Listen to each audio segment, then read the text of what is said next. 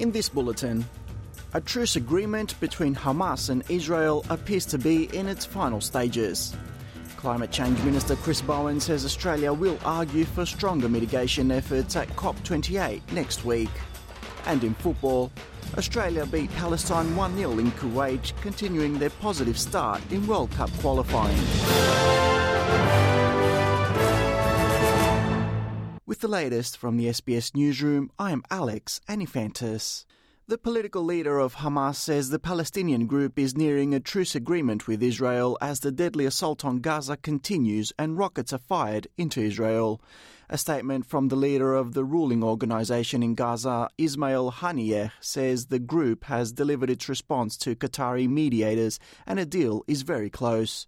The statement gave no more details, but a Hamas official says negotiations are centred on how long the truce would last, arrangements for delivery of aid into Gaza and the exchange of Israeli hostages held by Hamas for Palestinian prisoners in Israel. The World Food Programme's Abir Etefa has told Al Jazeera any truce must include humanitarian guarantees. I think it's really important to have an agreement on safe access for humanitarian aid workers to all people who are in need and the ability to organise safe food distributions, the ability so that we can get more staff in and rotate our teams in and out of Gaza. Israeli Prime Minister Benjamin Netanyahu has only said there is progress, but he hopes there will be good news soon. Climate Change Minister Chris Bowen says Australia will argue for stronger mitigation outcomes at the 2023 United Nations Climate Change Conference, or COP28, in Dubai next week. Mr Bowen says he wants the upcoming conference to be ambitious instead of simply maintaining the status quo. This comes after the latest United Nations Emissions Gap report has found that current emission pledges to limit climate change would still put the world on track to warm by nearly 3 degrees Celsius this century, far surpassing the Paris Agreement's 1.5 degrees goal. Mr Bowen says Australia will support a tripling of global renewable capacity. We need to stretch our country's efforts. In Dubai, we will again be arguing for a strong position and stronger mitigation outcomes.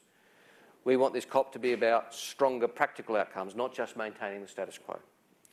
We'll also be supporting a tripling of global renewable capacity and a doubling of global energy efficiency efforts.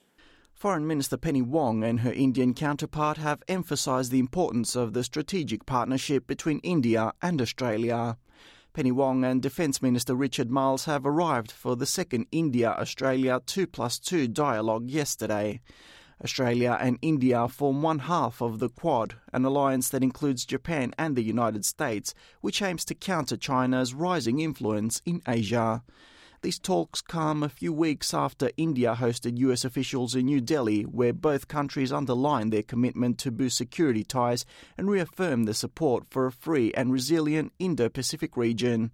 Minister Wong says Australia shares this goal. We are comprehensive strategic partners. We're also Quad partners. We also share an interest in the sort of region we live in, an Indo-Pacific that is peaceful, stable and prosperous, in which sovereignty is respected, and where all countries can benefit from a strategic equilibrium. We can only build and sustain this region by working with others, and I can't emphasise sufficiently how important we see India to that project.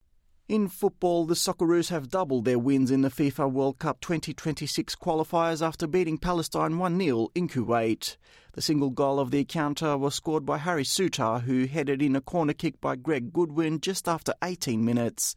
The Australians now have 6 points from their first two games and will look forward to their next game against Lebanon on March 21st.